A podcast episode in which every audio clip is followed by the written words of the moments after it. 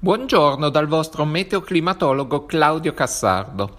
La pillola di oggi la dedico alle misure meteoclimatiche, nel senso che con questo audio tento di dare una risposta alla domanda su quali sono le misure di interesse in meteorologia e nelle scienze del clima per quanto riguarda l'atmosfera e nello specifico oggi tratterò soltanto le misure in superficie. Capirete che già così la situazione è molto meno semplice di quanto potrebbe sembrare a prima vista. Pur col rischio di sembrare antiquato, inizio col parlare di come e dove si dovrebbero misurare i parametri d'atmosfera. E la risposta è in una capannina meteorologica.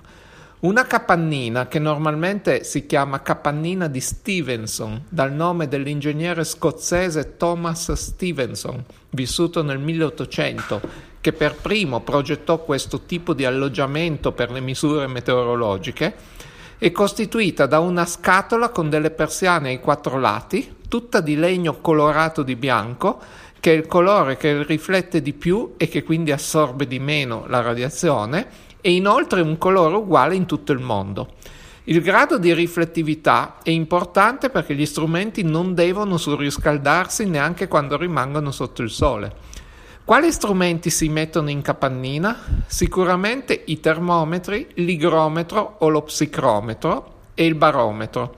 Fuori si posizionano invece il pluviometro e l'anemometro, che deve essere posto su un palo alto 10 metri.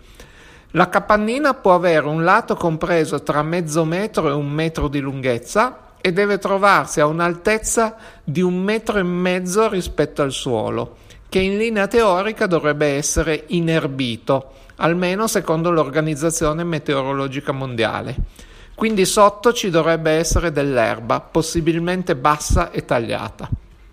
Tuttavia, in molte stazioni meteorologiche urbane queste condizioni non sono rispettate, prevalentemente per motivi logistici, la regola infatti vorrebbe che in un raggio di una cinquantina di metri intorno alla capannina non ci fossero ostacoli ma soltanto erba, quindi niente alberi né edifici e addirittura ci vorrebbe un centinaio di metri in relazione all'anemometro posto sul palo all'altezza di 10 metri, ma ovviamente tali condizioni sono difficili da rispettare in un ambiente cittadino.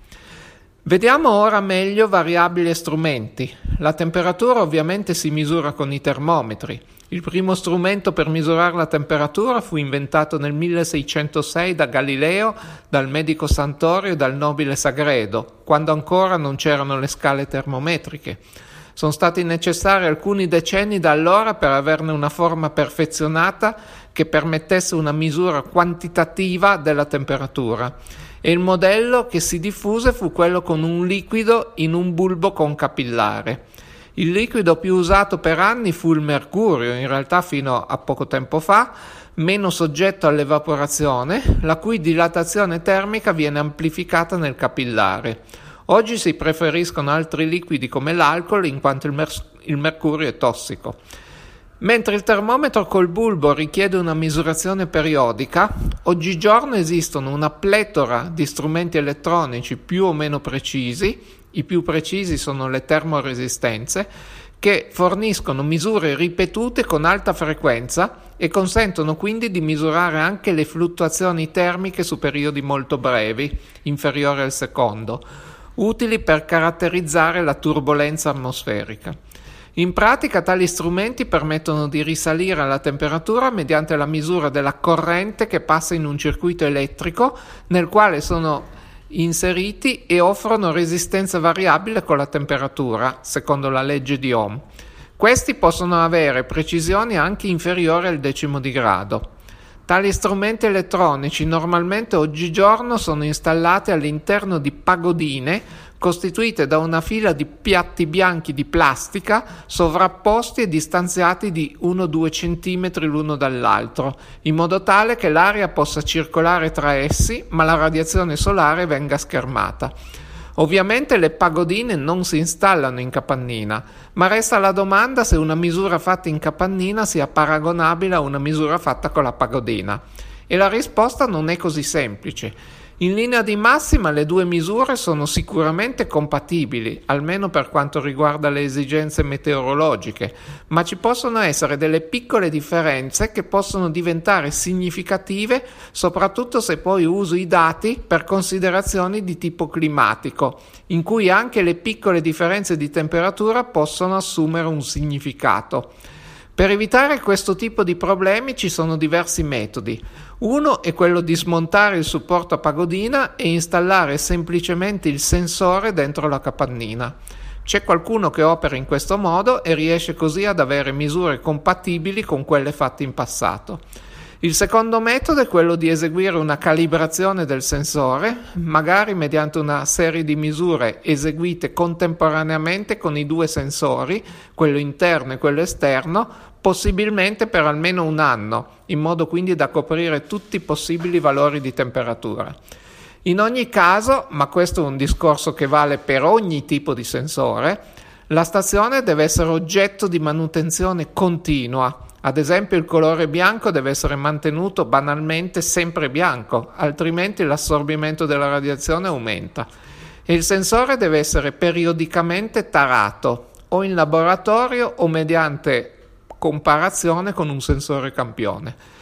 Per quanto è di mia conoscenza, non mi risulta che a tutt'oggi l'Organizzazione Meteorologica Mondiale abbia preso una posizione definita sugli standard delle misure effettuate con le pagodine. Anche la pressione è una misura un po' complicata. Lo strumento più preciso in assoluto è il barometro a mercurio, ma questo lo si può usare soltanto in laboratorio.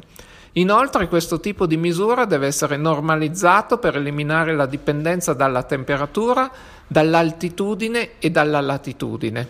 Le misure sono normalmente riferite a 0 gradi Celsius al livello del mare e alla latitudine di 45 gradi.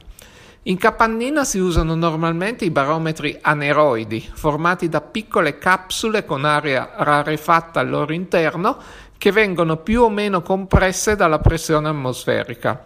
Il segnale della loro maggiore o minore compressione è riconducibile alla pressione atmosferica e può essere anche trasformato in un segnale elettrico in modo da permettere misure elettroniche continue. Il barometro aneroide, per via delle continue variazioni di pressione a cui è sottoposto, è uno dei sensori che richiede la taratura periodica più accurata. Vento Generalmente della velocità del vento, che in realtà è una grandezza vettoriale con tre componenti scalari lungo i tre assi cartesiani, che ricordiamo essere posizionati l'asse x lungo i paralleli, positivo verso est, l'asse y lungo i meridiani, positivo verso nord, e l'asse z lungo la verticale, positivo verso l'alto, vengono misurati soltanto il modulo e la direzione delle componenti orizzontali e come strumenti si usano una banderuola per la direzione e un anemometro a tre o quattro coppelle per la velocità ed entrambi si prestano facilmente a essere convertiti in segnali elettrici da acquisire in continuo. Esistono poi strumenti più complessi e sofisticati, come ad esempio l'anemometro triassiale a elica oppure l'anemometro sonico, o ultrasonico che sono usati per lo più in campagne di misura e per tempi limitati oppure per scopi specifici come per esempio la caratterizzazione della turbolenza. Un'altra variabile molto importante è la precipitazione e il sensore che misura quanta pioggia è caduta è il pluviometro. I primi pluviometri nel mondo sono il modello Chukugi coreano, che praticamente consisteva in un bicchiere metallico, mentre oggigiorno si usano i pluviometri ad altalena. Iniziamo col dire che la precipitazione si misura in millimetri, ma in realtà rappresentano tutti un rateo di precipitazione, perché i millimetri sono sempre riferiti a un intervallo di tempo. Diciamo ad esempio che sono caduti 15 mm in 10 minuti, oppure in un'ora, o in un giorno o in un mese, quindi sempre una quantità per intervallo di tempo.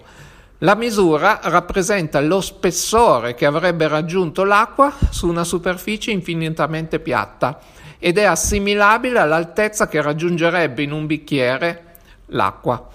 Fisicamente i millimetri di pioggia caduta rappresentano il volume di acqua caduto rapportato alla superficie individuata dall'imboccatura dello strumento, che normalmente è circolare.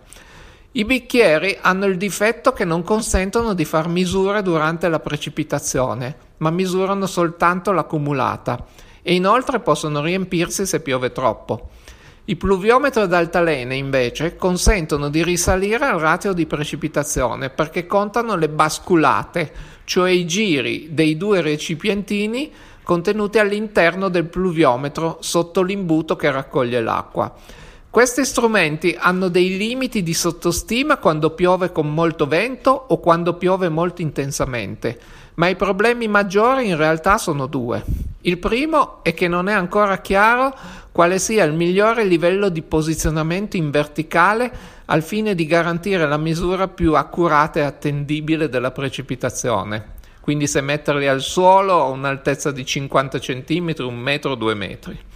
Il secondo, più grave, è che in caso di precipitazioni solide, tipo neve o grandine, queste possono accumularsi nel pluviometro, anche se è riscaldato, nel caso di precipitazioni intense, falsando così la stima del ratio o addirittura l'intera misura se per caso si riempiono completamente. Un'altra variabile di grande interesse è l'umidità dell'aria.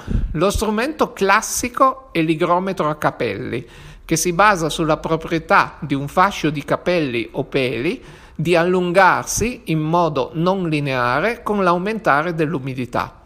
I sensori più moderni sono di tipo capacitivo, nel senso che misurano la capacità elettrica di un materiale poroso al cui interno può accumularsi il vapore acqueo e quindi far variare la capacità e si prestano a misure elettroniche quindi di tipo continuativo. Questi strumenti in realtà forniscono una misura, in vero non molto precisa, dalla quale si può risalire al grado di saturazione del vapore acqueo, cioè alla percentuale di presenza di vapore acqueo in atmosfera in, de- in determinate condizioni, ma non direttamente alla quantità di vapore acqueo. Per avere una misura più quantitativa della massa di vapore acqueo si deve ricorrere allo psicrometro, che è uno strumento dotato di due termometri. Uno dei due è un normale termometro a bulbo, mentre il bulbo del secondo è avvolto in una calzetta che viene messa in comunicazione con dell'acqua distillata. La calzetta bagnata tende a evaporare raffreddando il bulbo e dall'entità del raffreddamento si può risalire all'umidità dell'aria che influenza il ratio di evaporazione. Infatti, se fossimo in condizioni di saturazione, significherebbe che l'aria conterrebbe già il massimo quantitativo possibile di vapore acqueo, per cui non si potrebbe avere ulteriore evaporazione e quindi le due temperature dello psicrometro risulterebbero identiche. Se l'aria invece fosse secca, l'evaporazione avverrebbe con un ratio che sarebbe vicino al massimo possibile in quelle condizioni, per cui le due temperature si diversificherebbero molto tra di loro. Anche questo tipo di misura può essere facilmente automatizzata usando delle termoresistenze elettriche al posto dei bulbi. Un limite di questi strumenti è che non funzionano molto bene quando la temperatura scende sotto zero, perché l'acqua ghiaccia. Un secondo problema è la necessità di una manutenzione e taratura continua perché la calzetta esposta all'aria si sporca facilmente, contaminando il liquido che evapora e in tal caso quello che evapora non è più acqua distillata ma acqua sporca e quindi le costanti fisiche pot- possono essere diverse. Ma la contaminazione da sporcizia è in realtà un problema che affligge tutti gli strumenti e in modo particolare gli igrometri di qualunque tipo essi siano. Per concludere, in una stazione meteorologica a terra, ulteriore strumentazione che consente di effettuare misure molto utili è costituita da varie tipologie di sensori atte alla misura della radiazione nelle varie bande di interesse. In particolare sono tre le bande spettrali della radiazione. Il visibile, l'ultravioletto, entrambe fanno parte della radiazione solare, e l'infrarosso. In quest'ultimo caso la maggior quantità proviene dalla superficie terrestre e dall'atmosfera.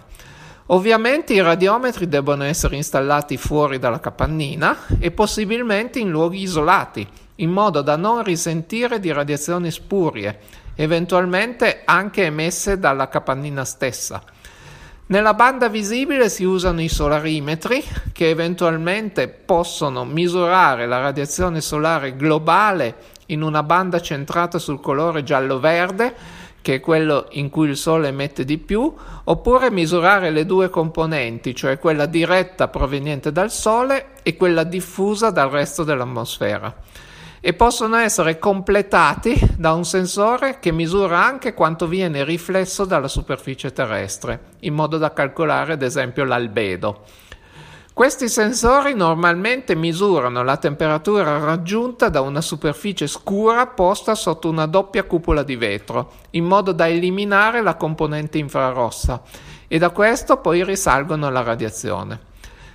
Poi ci sono i pirgeometri che invece misurano la radiazione nella banda infrarossa, centrata normalmente sui 10 micron, che è il picco di emissione della Terra, ed eventualmente possono essere completati da un sensore gemello che misura anche quanto viene emesso dalla superficie, in questo caso ovviamente rovesciato. Anche qui dalle due misure si può risalire o all'albedo nella banda infrarossa oppure all'emissività.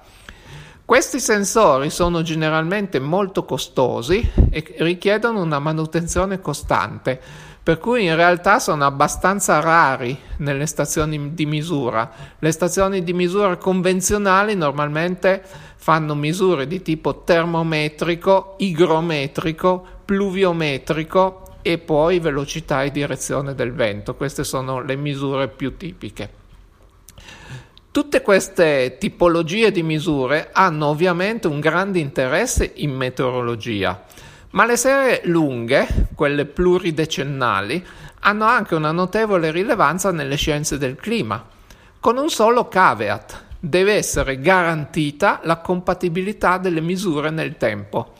Ad esempio, nel caso di cambiamento di sensori, oppure di spostamento della stazione, oppure di variazione delle condizioni ambientali nei pressi della stazione, come ad esempio l'espansione urbana, in tutti questi casi le misure potrebbero risentire di queste variazioni e se il cambiamento non fosse stato adeguatamente documentato nei registri della stazione, potrebbe portare a variazioni nell'andamento dei dati di origine non climatica, che sono abbastanza difficili da riconoscere a distanza di tempo. Fortunatamente esistono dei metodi per analizzare le serie e purtroppo il risultato è che spesso si è costretti a scartare dei dati che magari sono stati misurati con grande difficoltà proprio perché non risultano sufficientemente affidabili per le cause sopra descritte. Dedicherò in futuro ulteriori audio ad altre tipologie di misure. Per oggi direi che ci fermiamo qui, per cui vi saluto e vi do appuntamento alla prossima pillola.